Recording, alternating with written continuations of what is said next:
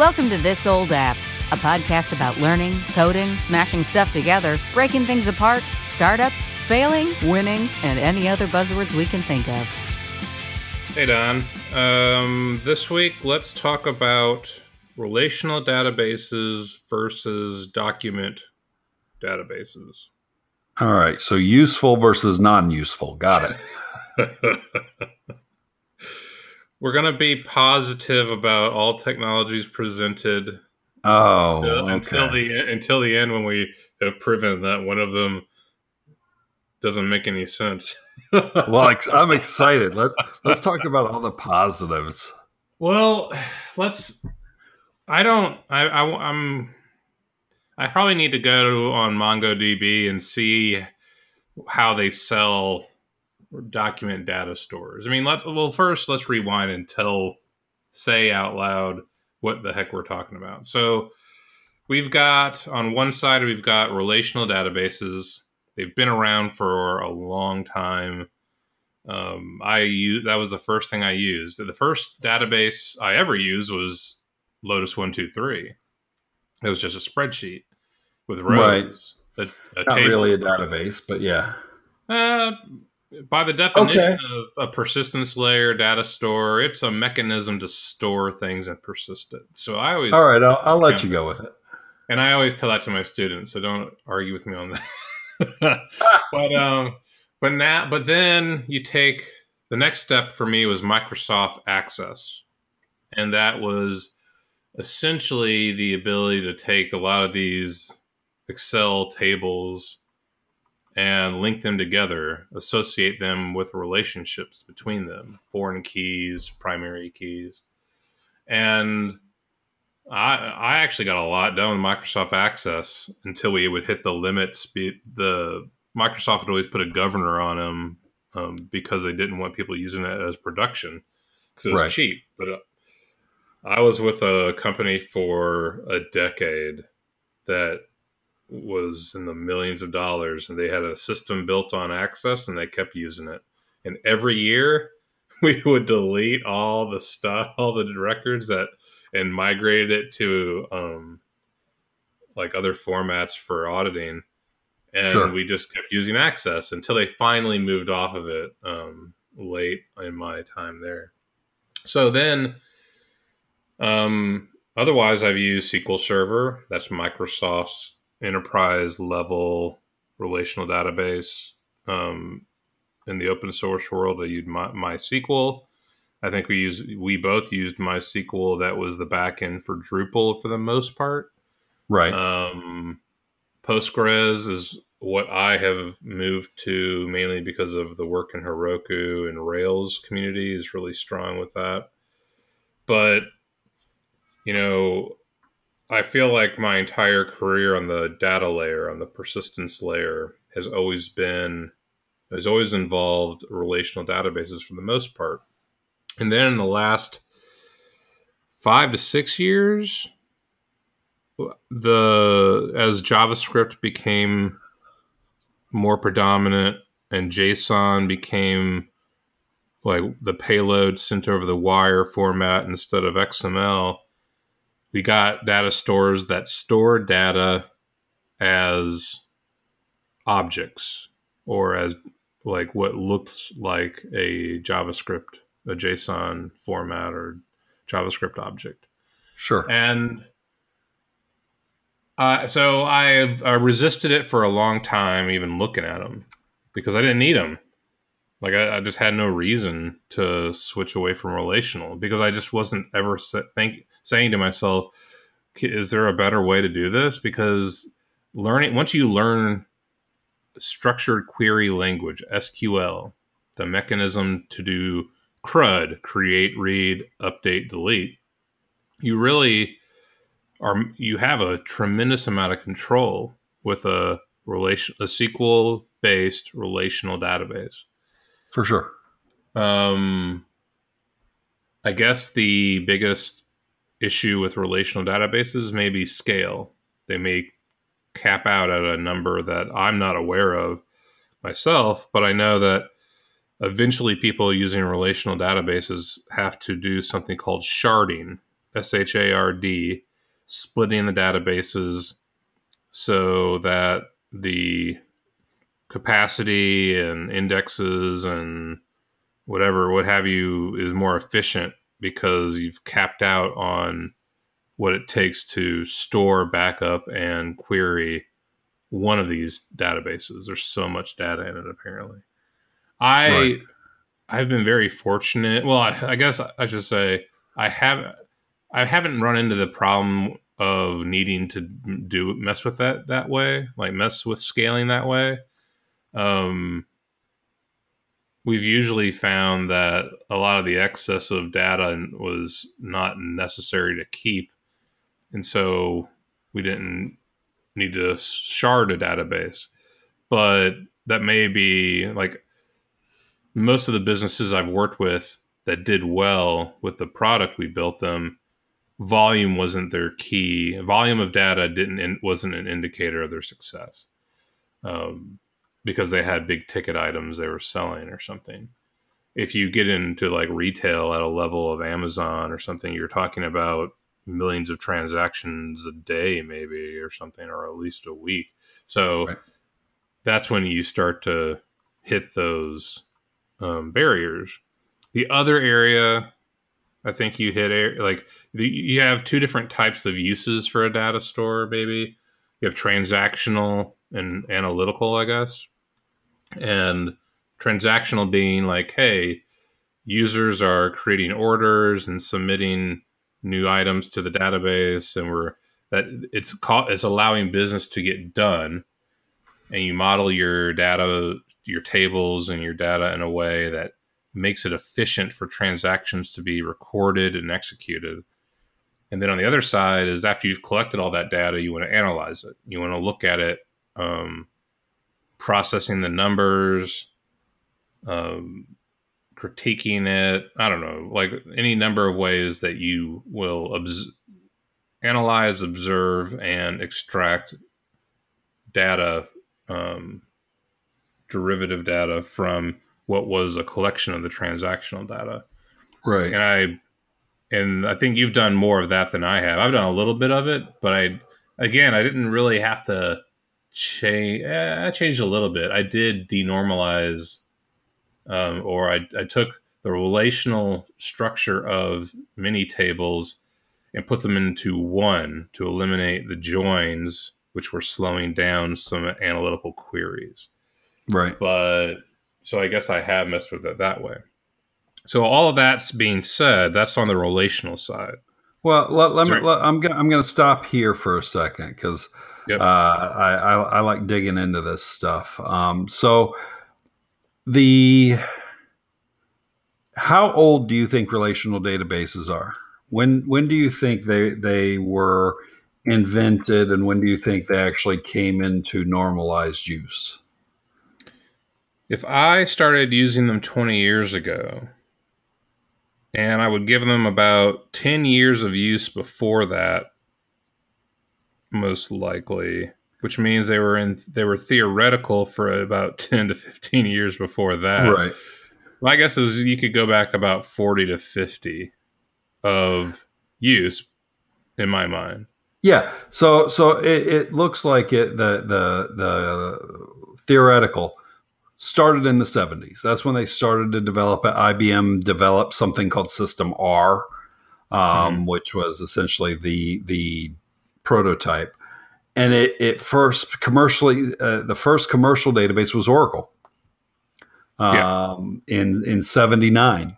Um, so I, I, I looked at that because I actually uh, when I was when I was in college, I remember the big thick burgundy leather bound our relational database textbook that we got. Um, and, and, so that was 8990. I assume they'd been around forever. And here it is, they'd only been around 10 years. Yeah. Um, so, so it kind of surprised me that they're, they're, they're actually that young. Um, but yeah, no, the, uh, it, I, I digressed for a minute, but looking at the rankings, they're they're really at the at the very top are are all the relational databases, right? Oracle, MySQL, um, and Microsoft SQL Server. Um, and enterprise is Oracle and, and, Microsoft with MySQL taking up all the hobby um, layer, hobby plus layer, I'll say. Yeah. Um, and and now to transition to what you were saying about performance and and scalability. Um, at Aspire EDU, it's something we're we're working on right now. Is yeah. We we're, we're working on continuing to make our database smaller and smaller to improve performance because um, we've got it set into a couple different ones, but they're still very large databases. So writes take a while, um, yeah. reads take a little bit, and, and we're pushing some boundaries um, on on the size we've got in there. So if we're able to scale it down, we're gonna we we a are gonna get some performance improvements, and b we think the cost will go down a bit, even though we'll have more actual databases they're going to be smaller and yeah. require less memory. So we think we're going to we're going to get some cost savings there as well. Um, so yeah no I, I, I wanted to wanted to dive just a little bit into that RDBMS history a little before we got into um, document store um, databases. So, I so you know I was always bumping on the edge of document databases just because they were the new flavor of the day, and you could hear the hype train coming down the track, and no matter what I did when I would look at starting it, I just remember thinking it's, it's interesting to store your data just as the, like you're sending it over the wire because whenever you use rails like let's say you're using rails and you're using postgres sql on the back um, when you send over like if you hit that api you're sending the data in a json format which is how it looks like it's stored on mongo. And right so I think that there was like this, you know, people got this idea that it's better to store your data just as like you transport it. Um, and and maybe it was more understandable to folks learning JavaScript and um, JSON and APIs is like, hey, you get to store your data that way too. Right. But I I but what I guess I'm at a loss for, and, and now let's go. I'll keep going on the, what document data stores are. So now the different, the ones that I know about, you have Mongo as the probably the main commercial um, open source uh, database for document data stores that I am aware of. You also have Google which uh, which started out with real time database, which really was a just a JSON object of sorts, and then you and then they also said, hey. All this is not. This is worse than a document data store. We're going to create right. Google Firestore, which will actually work just like Mongo does with documents and collections and shallow queries and the ability to e- more easily create indexes, which I'll get into later. But then there's also, I think, Amazon Dynamo. Is that their version? Yeah, DynamoDB, which okay. they actually describe as as both a document store and a key value store. Um, okay. So you can you can go either way on it, and key value store being one less uh, one level of complexity even further down to where all you're storing is a key and a value. Um, no, no depth there. Yeah. Um, which is kind of like Redis. Yeah, it's like yeah, that's Redis. This is in my world, um, or in every world, but as I've known it. And then, like like there's other ones out there. I know. I know CouchDB is what people use on mobile devices a lot. Um, PouchDB is another there's a lot of different ones. Um, yeah, Couch, Couch Couchbase is actually the next largest. Uh, so as far as document stores go, Mongo's the largest by a good margin. Um, and then you get DynamoDB and then Couchbase, and then you start getting to where the numbers don't matter. Um, so I didn't really mess with that stuff too much until I ended up teaching that class, the boot camp last year, where we were teaching Firebase, which I had barely flirted with by that point, and MongoDB.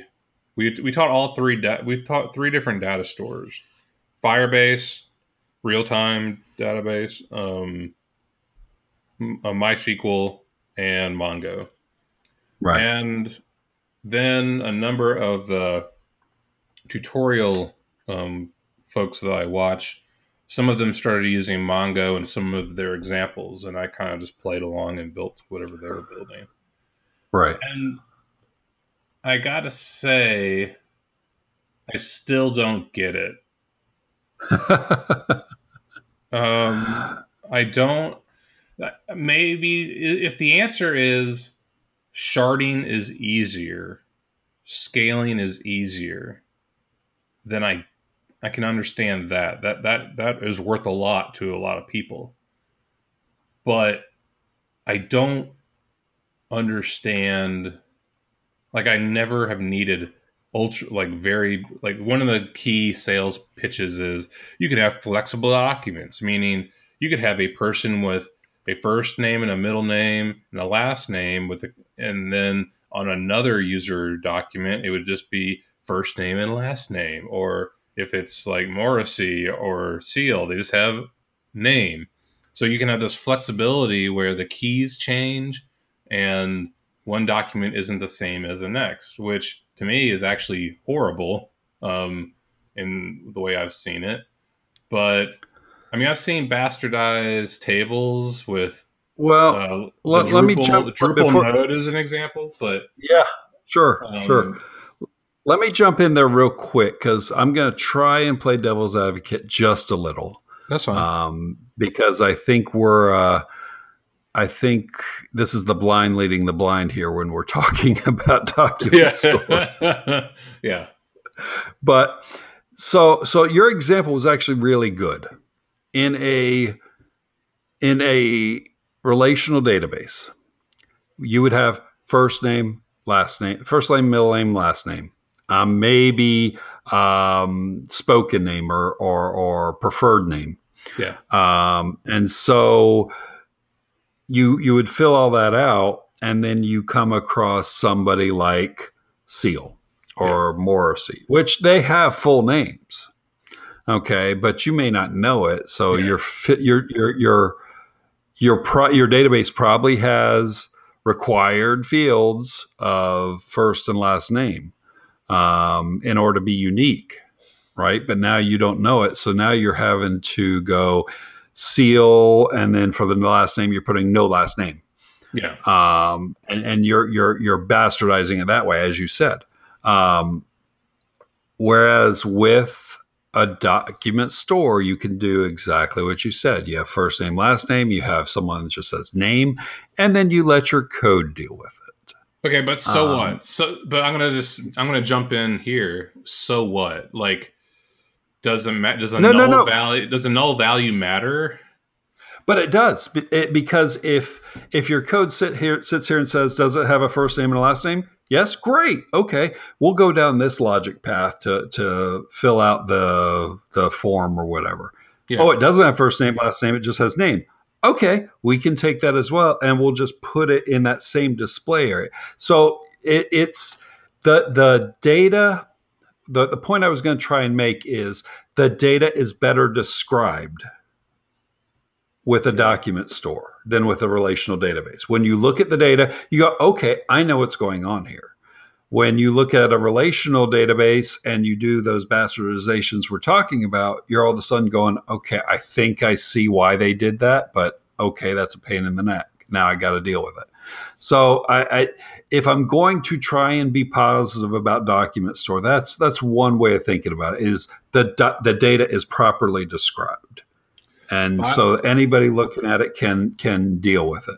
By the way, if you say Seal's real name, you can't listen to anything but "Kissed by a Rose" for the next 24 hours, which is the worst song I think I've ever had stuck in my ears. oh, there go all, all our Seal fans. no, I love I liked his first album. It was just that was a turning point where I couldn't listen to him anymore.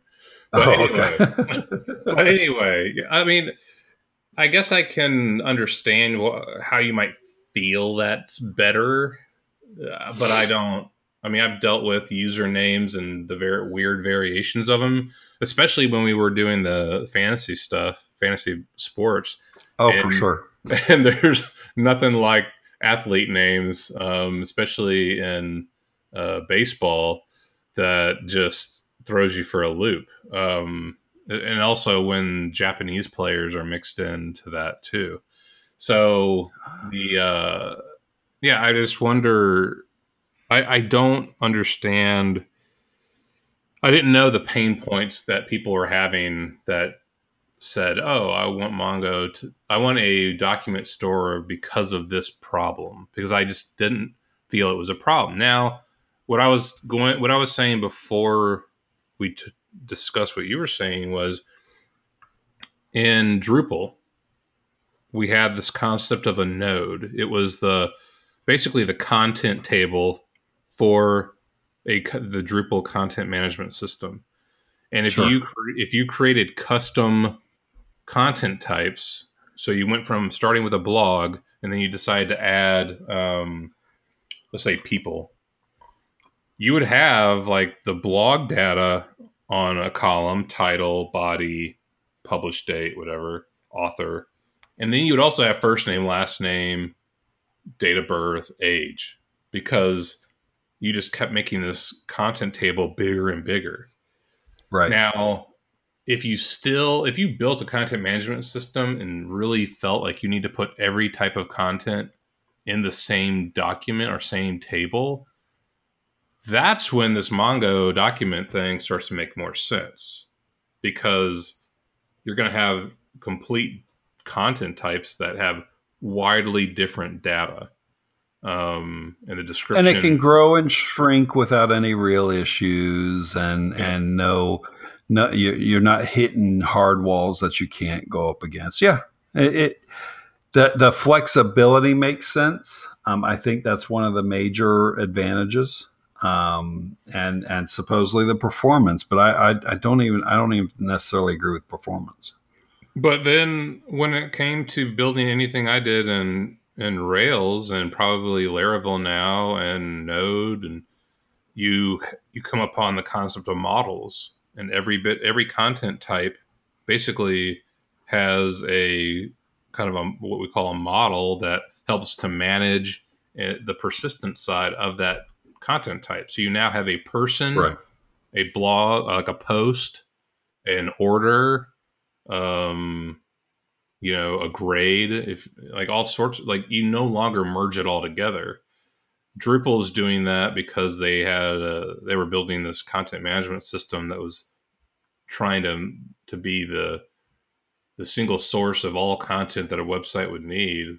But if once you get outside of that world you don't even you never do it that way.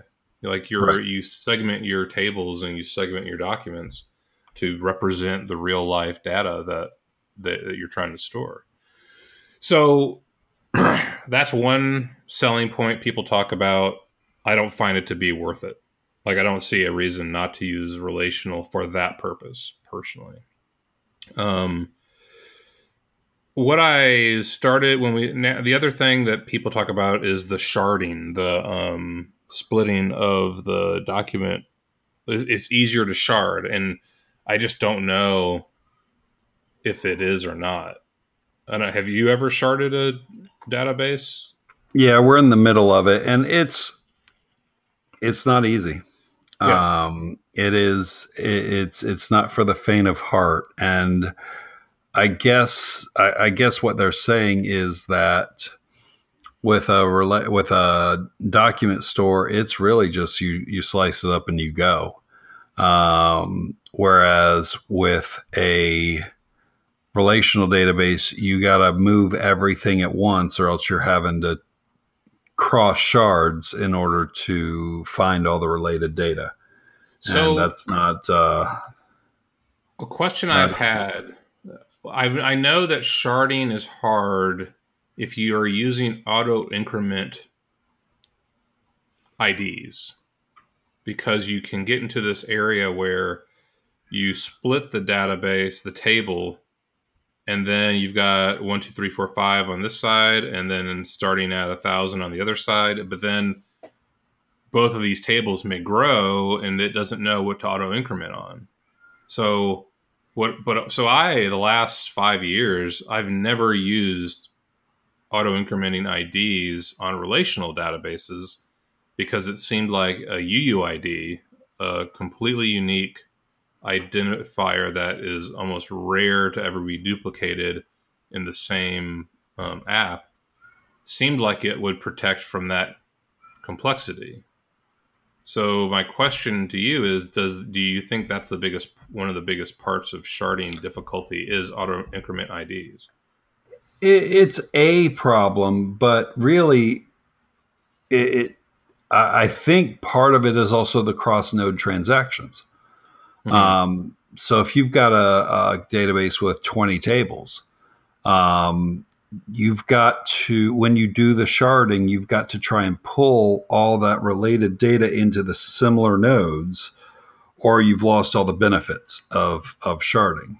Mm-hmm. Um, like for, for what we do for Aspire EDU, there's not a whole lot of uh, if any. And and now that I say that, there's actually none um, database that one client would use and another client would use the same data. There, it's all pretty firewalled away as far as this client needs these rows from this table and so on and so forth. Um, so when you're doing the sharding, you got to pull all those rows out and put them all in the same node. Um, that's really one of the major complications.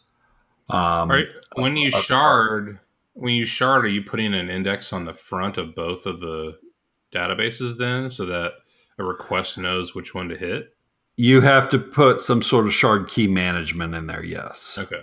That's what I. So, so it, it's certainly part of it, and and again, that's another level of complexity.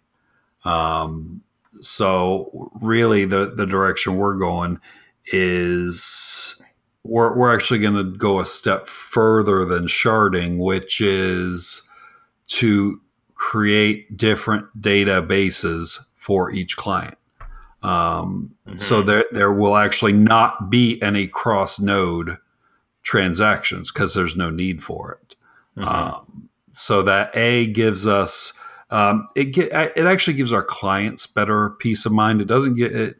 I'm not concerned about client A being able to see client B's data because there's just no way there. Yeah. Um, but it gives clients better peace of mind to say, nope, your data is all in a separate database. No need to worry about it. No commingling. Um, yeah. No commingling. So um, that's essentially what where I see the difficulty in sharding. Whereas in a document store, like I said, you just you say, okay, first 200 documents, you go over here. Next 200, you go over here, and go from there. And, but the difficulty there is you've now taken all the and and I, I may be taking us a direction we don't want to go yet. In that, in doing the reason it's so easy is that all the logic to actually process it is in your code. It's not up in the database. Um, yeah. So so we won't go there just yet because I don't think we're there yet. But so the next item would be speed, and I really, I mean, I get massive performance out of Postgres, and I always got great performance out of SQL, MySQL, and SQL Server. Microsoft Access, no, they had the governor on it, but um, every time I've ever had to get in a scenario where, hey, the database is really slow, I would go in and find lack of indexes, crappy or ORMs um, that were inefficient on the what they were translating the SQL commands into um, or poorly structured or like excessive joins, um, excessive n plus one queries, uh, too much data being requested when you only needed a, a small chunk. Like every time a performance issue came up on hitting the database and getting the data back or read and writes was always a matter of poor architecture. Right. Um, and sometimes it was me, and I was like, "Oh, I should have done this better." And sometimes it was somebody else, but you know, you build it a certain way, and then you learn like you don't pre-optimize. So it wasn't anyone's fault. Usually, it's just like, "Oh, you didn't, you didn't need to store every single event on a table that is now 15 million rows and is indexed so heavily that a read write for an, an event on a browser is taking 15 seconds to write. Right. But I guess I guess document store advocates would say, but you had to spend time to do that. Mm-hmm. Um, and and and they don't feel you need to optimize as well as as much with a document store. You can get away with a bit more. Um, it, I, I do. It is there is performance implications using an RDBMS. There's. I, I don't think that's a question. Um, mm I also don't think that the implications are significant enough to override all the positives that an RDBMS gives you over a, a document store. Yeah. Um, the here's some of the, the weirdness now is related to querying, like queer the way you query on, and this is going with Firestore. I don't know about Mongo, but I think Mongo is similar let's say you need to so let's say you've got a table and it's got a person's um, name and their age. On firestore if you wanted to do a query that said hey give me everyone with the name last name vandemark that is under the age of 30 they actually create on on real-time database you actually have to cre- you have to manually create this weird join table that would take the last name underscore with the age. And then you have to maintain that. Like you have to actually keep up the, if the if the number if the age changes, you have to go in and also update this weird join index thing you wrote. Right. So that so that you can then sort like sort it by random like you have to you have to do your query so that you're looking at that index thing instead. Now the Firestore is nice because if you decide you want to do that query, you just tell Firestore, "Hey, I'm going to do a query that includes these two values." And they create and maintain the index for you, that this new index row. But it's still ugly as sin. Like right. the type of queries I ever have to do with relate with relational is I just have to figure out what is the SQL command for this. Not I need to create a freaking basically a new key value that in that tracks these two things together. And it's, what you just what you just did was a very simple join. Yeah. Um, when you have relational databases, there are there you've written them, I've written them. There are some very significant queries you write, and those just aren't possible in in document stores. Um, the best advice I've I won't say best advice. The advice I've seen is pull all the data you need, and then in your code, go ahead and slice it up the way you need it, which it, it it goes away from everything that that as relational database programmers we've been taught. So maybe if you grow up in that world and, and you're educated in that world, it makes a little more sense. Um, but the database engine itself is optimized to do those queries. So I'm I feel fairly confident I can write an SQL query and it'll execute faster than a JavaScript code that's parsing all the data that I pulled from this document store. Um, now, you, you, mentioned a couple different ones. You mentioned Mongo, which I'm going to put out here by itself. and then Firebase, Firestore, uh, DynamoDB. Um, from what I've seen working with the two different w- types, there are a lot. There's a lot richer language surrounding Mongo Yeah. And there is surrounding the others. Um, I don't think it's maturity. I think it's, I think it's intentional, um, and I think it has to do with the way that Amazon, Google, etc., are um, optimizing where Yeah. they're storing the data. They can only allow you to do so much, or else they can't optimize Yeah, to me makes- it's like okay sense. why why why why would i even it, it comes down to your performance has to be so significantly better and my data has to be so simple that that even makes sense So then, in that case, the true benefit that I could see with Firestore or Dynamo is scaling. Like the vol- the sheer volume. They both talk about. You don't have to wor- ever worry about giving us too much. Like we'll we will automatically take care of that for you. And so you're really talking about a data model or data architecture that is lacking a, any kind of like s- big segmented objects and or models you're really just kind of putting into one big chunk and then i saying- think i i think you've hit the i think you've hit the difference okay? If your data needs are i need five fields.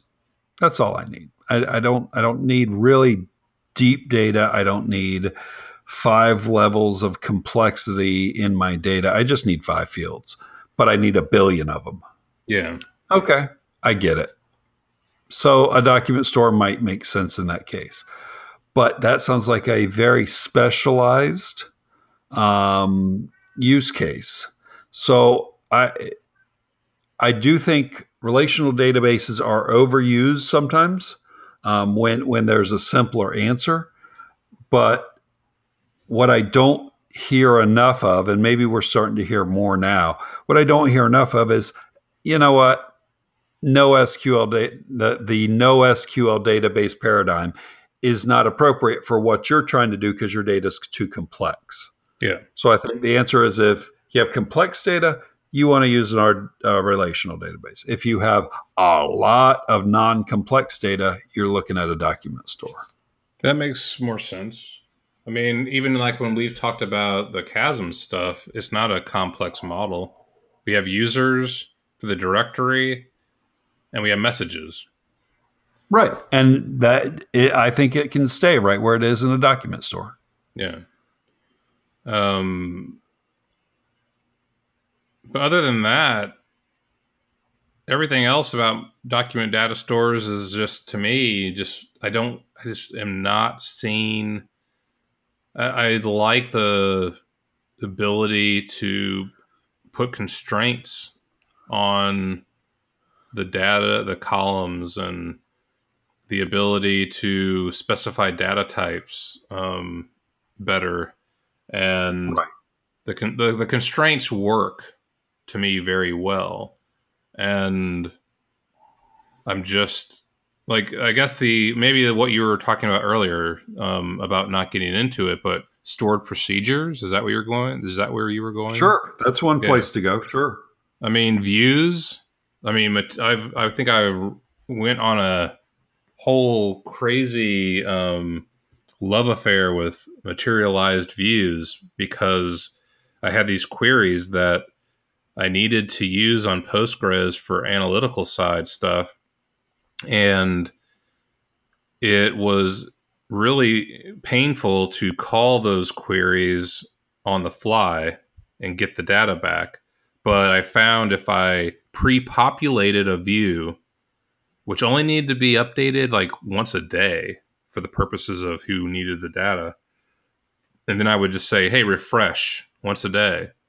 I had these completely denormalized tables that I could query without joins to get these reports. It was amazing. Right. Trem- Right. It was just so awesome, and I mean, I was talking to my students. Uh, I was substitute teaching last week, and we, I was showing them um, like in MySQL Workbench, and someone was like, "What's a stored procedure?"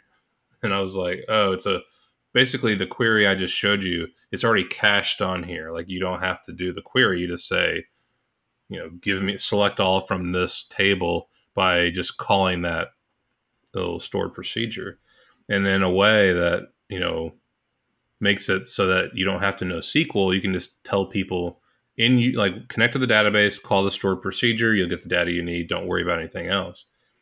And I I remember right out of college, there was a woman that was her whole job was just managing stored procedures on a database at Budweiser or something. And she sure. hated it. She, she hated it, but I was like, "Really? Like that's a whole job?" She's like, "Oh, every you don't query the database with raw SQL. You you always have to call something that I am managing. And so when someone comes up with a crazy query that's inefficient, it has to go through me. So they're using it as quality control on database hits. Um, right. Which but, is an enterprise way to manage it. And I don't think yeah. you're going to have enterprise level document stores and uh, except for really light level stuff. And and yeah. that that may be the answer is if you need a billion of something go do a document store. Otherwise it's relational. Yeah. and it, it could be that simple. Yep. Um, the only what the the one side of it and i don't know about i guess i haven't really looked at it but what do you have available in relational on the google cloud or aws does aw like do you have to run your own server and then install Postgres, or do they have? Does AWS have that now? I don't even know. Uh, AWS has had that for a while. I'm trying to think. Uh, RDS, yeah, they've had RDS for for a long time. Um, and you can when you're running RDS, you can put you can put Postgres on it. You can put MySQL, Maria, Oracle, uh, Microsoft, any any of those on it, um, and then just scale it that way. And there's, I and mean, really, are... that's that must be what we're using when we use Heroku, right? Um, is is that's just passing off to RDS on Amazon? Yeah, I mean, and then then there are services out there probably using Amazon themselves, but they will give you a relational database that you can access. I mean, you're going to pay a subscription fee, but you could still use that. I mean, the thing that I like a little bit is if you're using uh, if you're using a Firebase app, all the transmission is free as long as you're using it on the Google Cloud. So if, if your app makes a request on the back end, not the client, but on the back end, the app calls to a, a, a data store. Any there's no cost to that wire call, so to speak. Right. Um, now, going back to what you said earlier um, about the the inefficiency of queries, like, hey, grab all the data you need and then filter it on your client side. That's still costly on the way that they they bill some of these services because they're going to say, hey, you're transmitting gigabytes of data every month, uh, massive amounts, and you're going to pay for that. So your inefficient queries are costing you money if you do it sure. that way. So that's one significant strategy you got to think about if you're doing that. Um, but I, I believe both Amazon and Google basically say if you have your app in our infrastructure and you make a call to a service, I don't think you pay for the trans the bandwidth, so to speak. You may pay per call or something, but you're not going to pay for bandwidth um, if it's on that same platform. But if you build in right. Firebase, if you build in Firebase and you call Amazon um, to the RDS that you set up as your backend, as your persistence layer, I think you're going to be paying for bandwidth costs. Well, and that's that that's a concern. Is most most relational database pricing is the size of the database. Yeah. Um, and if you get outside that size, well, it's going to start, it's going to push back. Um, I, I don't think this is a significant con for document stores, but the document stores could go on forever and you'll never know, but you're getting charged by each one. Um, if I'm not mistaken, the way some of that is priced. So, anything else I think I've complained enough about document stores and the cockamamie indexes and queries. Um, yeah, no, it, it, was worth it's it's worth it. It's worth it's worth the work you're doing on chasms um, to dig in and understand. Um, if we had had this conversation six months ago, I, I'm not sure. A, I wouldn't have known the difference between DynamoDB, Firestore, and MongoDB. Um, now I know that if I want any kind of featured uh, document store database, I'm going to stick with Mongo. Um, but I'm writing an Alexa skill right now, and they've got a really easy integration into their DynamoDB. So I'm going to use it, um, which means keeping my models kind of light and not complex. But that fits what a skill needs. A skill doesn't really need a complex data model. So it works, and I'm glad I'm glad we're finding places to use it. Yeah, I, I mean, uh, to some degree, I expect that I can trust we can trust that the providers will keep making it more efficient. So if you're, I mean, what we're finding out with Chasms right now is we are like on Heroku, you have 30 seconds to reply to a request. On Slack, you get three seconds. On voice, the user experience needs really fast responses. Right. So we can't spend a bunch of time processing a bunch of data um, to give the user a response because the user is expecting a conversation that with a device and they're not going to have like you don't really i haven't seen it so far where the uh and the Alexa or Echo go, "Give me a second, give me a second. you know, it's more right, of, right, right, expect, for sure. You expect a conversation where the the other person is giving you back a reply quickly.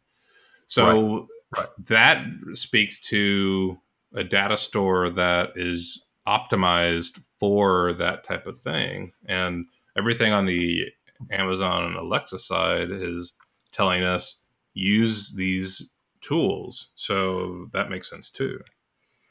Yeah, I, I, I question whether a non-complex relational database would be any slower. Um, a non-relational, I'm sorry, a non-complex relational database that's optimized for this use case, I don't think would be any slower. But that's not the direction we're going. So yeah, I mean, I got it to work when I was using Rails to build that Alexa um, when I was forcing Rails to be an Alexa app uh, back right. then. And it worked fast because I was being careful about, like you said, limited joins. And actually, I did denormalize the table so that the query that would come in and get the response quick. So, and and if you denormalize a, a relational database too far, you end up with a document store, right? Essentially, yeah. yeah. Um, which, but still. I still like it better. but you'll have a better querying language for it. yeah, right. but well, actually, what I did is I just did the materialized view of the denormalized. Like I kept like I that's what I liked about the materialized views. I love the fact that I could create the transactional side completely in the normalized tables and then I would create a materialized view that would represent the the document data store side, the everything merged together and denormalized. And that was awesome because if I had a query that needed to be fast, I would just hit the materialized view um, instead of the joined versions of the normalized stuff. So uh, that's how I was getting around some of those join query problems and it was I was satisfied with it. I don't know if it works if you need like map views aren't going to work very well if you have to refresh the data constantly because it's truly like you're rebuilding the whole thing. But right, if you don't need the freshest data and that's okay from that view, then you're fine. So anyway, that's what I got. Anything else on your side for how? No, I think I think I think we could. I think we could complain about. Okay. All right. Uh, then we will find some newer technologies next week to tell to get off our lawn. Exactly. Exactly. let's let's go put the hamsters back in the computers and and have them run the gear wheels for us and run this old kit technology. Maybe we'll find a VAX system or something. I just want to go back to Lotus one two three because I think that's there where it all began, and it's a time we return to the things that work simple, simple, and clean. All right, I'm going to go find a VAX system. You go find Lotus one two three, and we'll meet back next week. Sounds great. All right. See ya. Thanks for listening to This Old App. Show notes and previous episodes can be found on our website at www.thisoldapp.online. Reviews on Apple iTunes are always appreciated and help promote the show. For questions, comments, or things you would like to hear on future shows, please email us at hello at thisoldapp.online. Show music is Guns Blazing by Fab Claxton, licensed by Pond 5. Voiceover work by MeganVoices.com. You'll hear from us soon.